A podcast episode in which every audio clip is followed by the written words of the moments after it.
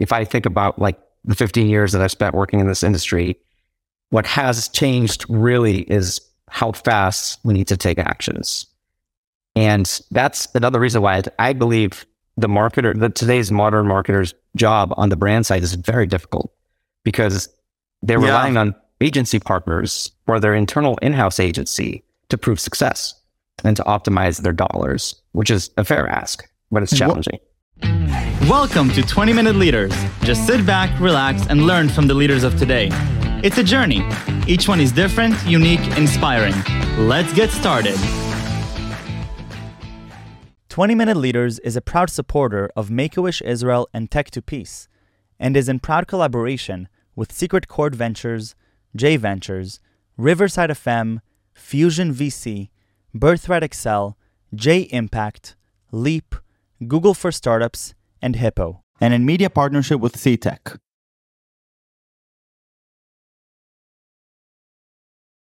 We're going to kick off from the exact same place. I'm, I'm very excited for you to be here. Thank you very much for having me. Thanks for having me as well. Wonderful. So, so Sascha, tell me a little bit about your story. How did you get into this space from the beginning? A, a little bit about a little bit about your journey from your eyes. So, uh, I first started my career in affiliate marketing, which is basically a way to incentivize and compensate people that have content and blog posts, websites, putting advertising on their space and getting them paid basically if they deliver a sale. So that's where I started 15 years ago. Um, at that time, I worked at an agency in Boston, Massachusetts. Uh, I worked on exciting accounts, uh, Adidas. I worked on Philips. I worked on TracFone. And I just like fell in love with the people I was working with. The culture was awesome. People were friendly. There was beer at 1 p.m. sometimes on a Wednesday, which who would stop to love about that? Um, and then I moved to Germany and I started a career in digital media planning. So I got to learn a lot about, you know, how audiences are uh, set up and creative and media. And it just made me really fall in love with this industry and choose a career in it. I, I love it. Okay. And, and what's sort of been the, the, if you're looking back at the main milestones for you throughout your career, how would you describe those, those big step functions that you've made? So I think moving to Europe was one big milestone and uh, seeing how advertising is different in Europe and Germany specifically. Um, two years later, I came back to the US and I started working at an agency here. Um, I jumped around a few agencies here and worked on a variety of accounts. I think I've worked on maybe 40 different, 50 different accounts in my career. Um, wow. So not just working in different continents and different companies, but also working with a lot of different clients from all kinds of verticals, thinking, you know, about financial services, technology, CPG, food, really get to understand how different businesses and different business models are reliant on advertising to drive, you know, sales or an impact. So very exciting time in my, uh, you know, career in the last 15 years, um, working with a variety of different people and industries as well. Mm-hmm. And so what does it mean to be Senior Vice President of Media and Performance Analytics. Well, what, what does that even what, what does that even mean? You know, strategically in terms of what your job is. Well, strategically means I get to work with a lot of really smart people, um, and those are people on the agency side, uh, on my team, on other teams that we work with, like creative and account services, as well as a lot of clients. Um, my role is overseeing a team of about 65 uh, people, and those people are experts in their in their domains and advertising as a whole. But from the media side, you know, this is essentially the way to find audiences and deliver creative or, or messages from a brand. Um, on the performance analytics side, this is all about measuring the impact of what we just did in media. So beautiful media, right? Audience targeting, let's say on Facebook or on a, a cable network, or you're watching your favorite show on Hulu or on Netflix, Netflix is getting there. It's not quite there yet. They just started monetizing. Um, that's the media. And then, of course, the creative is delivering the message, the banner ad, the Facebook post. So those two things in media and performance analytics are married uh, in my group because we not only need to plan strategies and, and launch them, but we also need to measure what they did. And that's where performance analytics is so critically important. And so you're responsible for that whole chain from the media planning to the debriefing of how well that media did respectively to what you were planning for it? Exactly. So think about, you know, from a real world example, a client comes to us and says, Hey, I'm selling, you know, sh- um, I'm selling shoes online. Um, here's my budget, you know, $10 million. I need to reach these types of audiences. Um, you know, give me a proposal. So we'll go and plan a media plan around that brief and deliver them a recommendation. So the first stage is planning and strategy. And then once that's approved, we launch the campaign and that's called activation. And then the third and final stage is optimization. So this is where the feedback loop starts to come into place. Um, we can measure what specific advertising did on uh, a user down to the user level. If it's e-commerce, it's a lot easier because you can track someone's behavior from the minute they were exposed to uh, an ad, and that is called an impression, all the way to when they added the pair of shoes to their cart, and then they, you know, went to the Shopify page of the e-commerce site, click checkout, and then the shoes get to their house. We can track that pretty perfectly in the digital world, but in the physical world, it's a little bit more difficult. So yeah, no, no, I'm sure. Okay, so you know where are we at? You know, from from your perspective, the the big opportunities when it comes to to exactly what you were just talking about. So, you know, we're in, uh, entering February of 2023. What what's happening in this market? What's happening in the scene?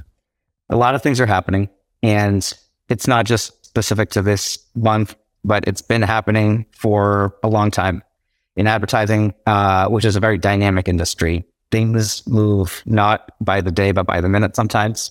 Um, and there's a lot of different variables that create change. So if you think about the advertising ecosystem, you have three players really to simplify it. You have the people, the consumers, you have the brands, and um, and you know the suppliers. So that's the three part of uh, the, the, three parts of um, the ecosystem. The agency sits within that. So the agency's world, like where I work at AMP Agency, um, our job is to essentially be strategic consultants on connecting brands to consumers.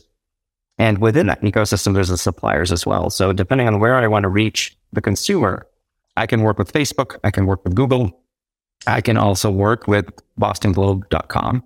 Um, so where we're at today, there's a lot of change. And I think that's been true for the last two years, especially.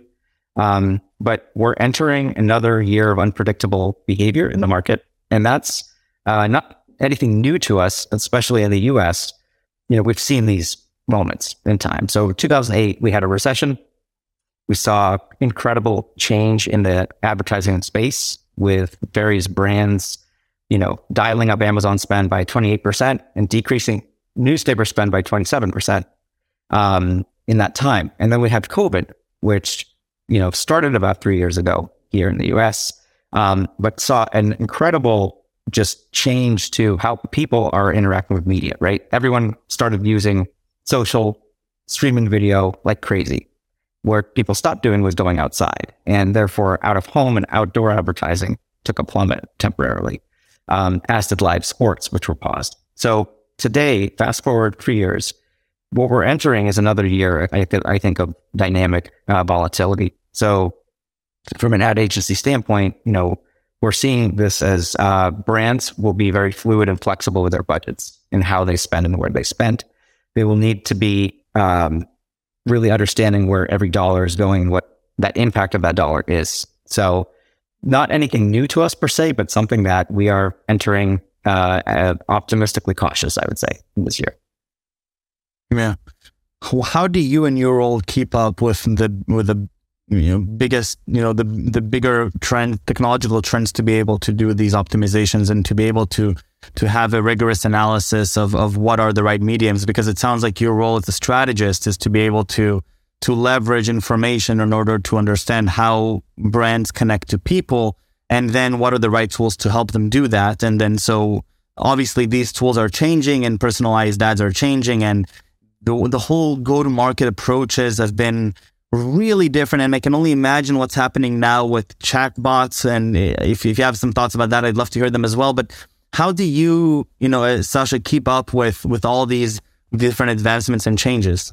So, uh, a few different ways. I'd say me personally, and then my team is incredible at keeping up with uh, ongoing trends um, in a few different ways. So, Um, what I'm looking at daily is the news. And when I say the news, I'm talking about uh, industry news, right? Um, we have a lot of great publications like Ad Age, uh, Digiday, Media Post that are you know pumping out lots of c- content um, from editors, from experts in the in the space. So just keeping up with industry trends is very important because, as I mentioned, this industry evolves by the minute sometimes. Um, you know, you open up the front page of Ad Age or Digiday and there's a big merger or a big acquisition that was just announced. And, you know, um, I remember this example a few months ago when Netflix uh, said that we're going to officially offer a paid tier and start ad, uh, an ad supported tier, which is massive news. Um, so I think, you know, looking at trends um, on the news, but also talking to other experts. Um, so my team is really great at connecting with vendors on the supply side, um, as well as our brand and par- our uh, client partners, and just having discussions. Um, mobile privacy is an ongoing topic, right? It started with GDPR, it then progressed to um, to other regulations. So the mobile space um, is really changing a lot, and some of it is driven, I would say, by uh, by the supply side, like Google, um, you know, announcing the deprecation of the third party cookie a few years ago, which is now set for next year. Um, you know, Apple's changed to iOS and tracking and, you know, actually making sure that people are opting into being tracked. Um, these changes have massive implications on the ecosystem and what we can and cannot do from an advertising standpoint. So those two things I would say are, are pretty important to be doing very frequently is, is looking at the news and, and the trends out there and just having discussions with, um, with our partners on, you know, at Google and Facebook, and also with some of the smaller suppliers as well. Yeah, it sounds like it. So, w- what does your personal day to day like look like for you? Uh, very different every day. Uh, I spend a lot of my time working on new business uh, with my team and with um, other folks at AMP and Advantage, our parent company. Um, you know, that's really the fun part of my job. I love working on pitches. Um, I love brainstorming with others on you know creative media ideas. Um, you know, thinking about do we fly a blimp over a building and have the client's logo, or do we do some kind of crazy activation uh, with that's outdoor, you know, with um, you know, with with a brand client at EV charging stations in Europe. So that's part of my day is working on new business. Um, another part of my day is just uh, working with my team on operations. So figuring out the financial uh, performance of our of our agency, of our team, if there are improvements we can make uh, from a resourcing standpoint to make sure that teams are staffed properly. Um, and then, you know, another huge part of my job is just talking to clients and asking them for feedback uh, and asking them how we can, uh, how, you know, what they think we could be doing better. Um, that is probably uh, the most important part of, my job right now. Um, oh, so, what did you, that's a really interesting yeah. point. So, what did you find to be the most important pieces for customers for types of service that you provide for you know what what what do they really care about at the end because obviously there's the whole performance side right i mean that's kind of trivial you know there's you know you have the benchmark and what do you want but but how what, what do you really what in terms of the the you know the expectations that perhaps are not as clear or not as um intuitive i would say what what, what have you found from those conversations um I think a lot of the success uh, comes to, or, success in a, in a good relationship between our agency and our client partners comes down to transparency. Um, and part of that transparency, you know, has to do, of course, with pricing and, and where their dollars are being spent. Um, and things like programmatic, which is, you know, has uh, unfortunately been a bit murky um, in the past. Uh, I think this industry has made a lot of great strides in transparency um, from a programmatic standpoint, but I think just from a fundamental level, transparency in a relationship, um, you know, and it's really no different than than any other transparency you would have with your friends or your partner uh, or anybody else, right? What's going well, what's not going well, and probably that second part is is more important than the first. Uh, but it's you know, if uh, something is going well or not going well, the most important thing is what, what can we do about it together, right? So transparency is very important um, in that relationship. Are are the expectation are there are there expect are there expectations that are changing over time that you find as as you know we as the world of advertising and and uh, part and, and brand awareness is evolving and changing? Are there different ex- are there, are there different expectations that are changing? I think uh, in some ways there are expectations that are changing um, as there are evolutions that come out in this industry. Uh, for example, as media becomes more measurable, the expectation is that we can then deliver insights faster to clients and we can optimize campaigns faster. So beyond the algorithmic uh, power of Google, Facebook, you know, ad algorithms, um, AI targeting, you know, cookieless audiences. Beyond that real time optimization of campaigns, there is an expectation that we have all of this data. The expectation is we need to collect it faster. We need to translate it faster. And when we translate it, we need to understand what it's telling us so that we can make actionable optimizations faster. So I think just from a bar setting standpoint, the industry's evolved. More media is measurable, and media that was never measurable in the past is becoming more measurable, like streaming video. And so, therefore, there's this expectation that we're going to be able to be much more nimble and much more agile in optimizing campaigns. So, I think that's kind of the primary yeah. trend. If I think about like the 15 years that I've spent working in this industry, what has changed really is how fast we need to take actions. And that's another reason why I believe the marketer, the today's modern marketer's job on the brand side is very difficult because they're yeah. relying on agency partners or their internal in-house agency to prove success and to optimize their dollars, which is a fair ask, but it's challenging. What, from in your experience now, what are, what are the, what is the bigger improvement that we're that we hope to see in our ability to measure. You talked about you know the the media me- ability to measure as a core as a core piece of our ability of, of the evolution of of the you know the space. What is the next big step function that you observe to be in the space? Um, I think there's a few. So the trends right now are kind of pointing to, let's say, uh, somewhat a volatile market, especially in the US, right? So we're entering a potential recession.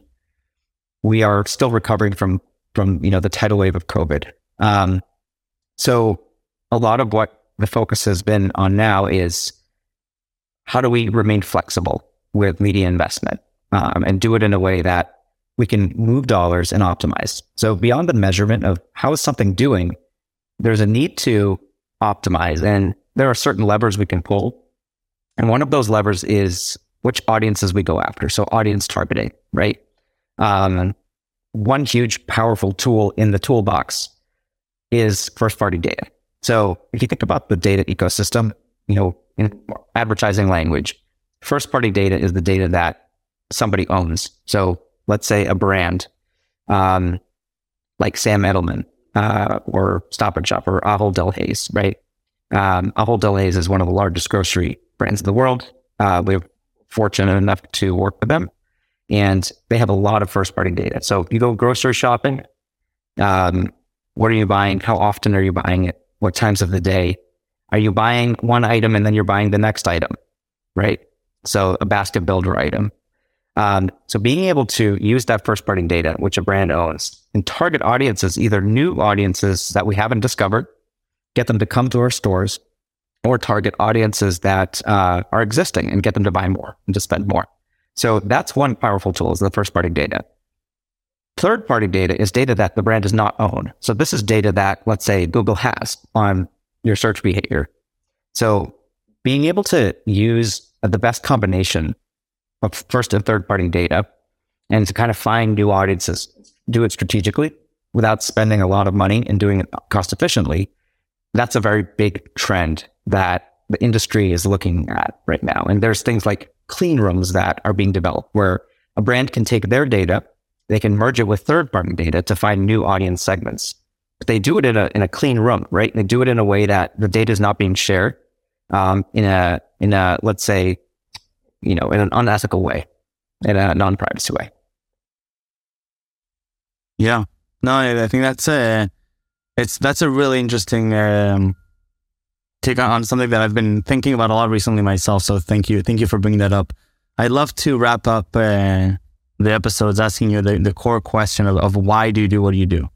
So sort of like why, you know, you, when you actually, you know, reflect back on, on what you're doing and, you know, what, what it means to you, what, what is it that, that makes you enjoy what you're doing so much? Honestly, uh, the people I work with, um, and I mean the people on my team and people on the client's uh, side that we work with. Um, you know, I, I feel like I've worked with some of the smartest people I've, I've known in my life here. And, you know, day in and day out, I'm talking to new people or, you know, folks on my team or folks on the client side that are just so smart in, in the world of advertising, but a lot of different other subjects beyond advertising. So I feel like I'm constantly getting my brain stimulated with new information and learning a lot. And um, I think that's one reason. The other reason is solving challenges for many different kinds of clients. So I, I mentioned, you know, an example of a grocery client, Ahold Delhaize, that we work with, you know, working with clients that are selling checking accounts or brokerage accounts or clients that are, you know, large social networks.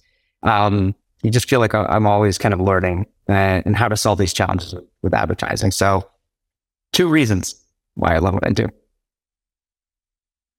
Sascha, thank you so much for a great, great episode. And uh, thank you for sharing with me your story. I, I really appreciate it. And I'm uh, wishing you best of luck and uh, continue enjoying what you're doing. And thank you for coming and sharing with All me right. your insights. Thank you for having me, Matthias. It was a pleasure. Thanks so much.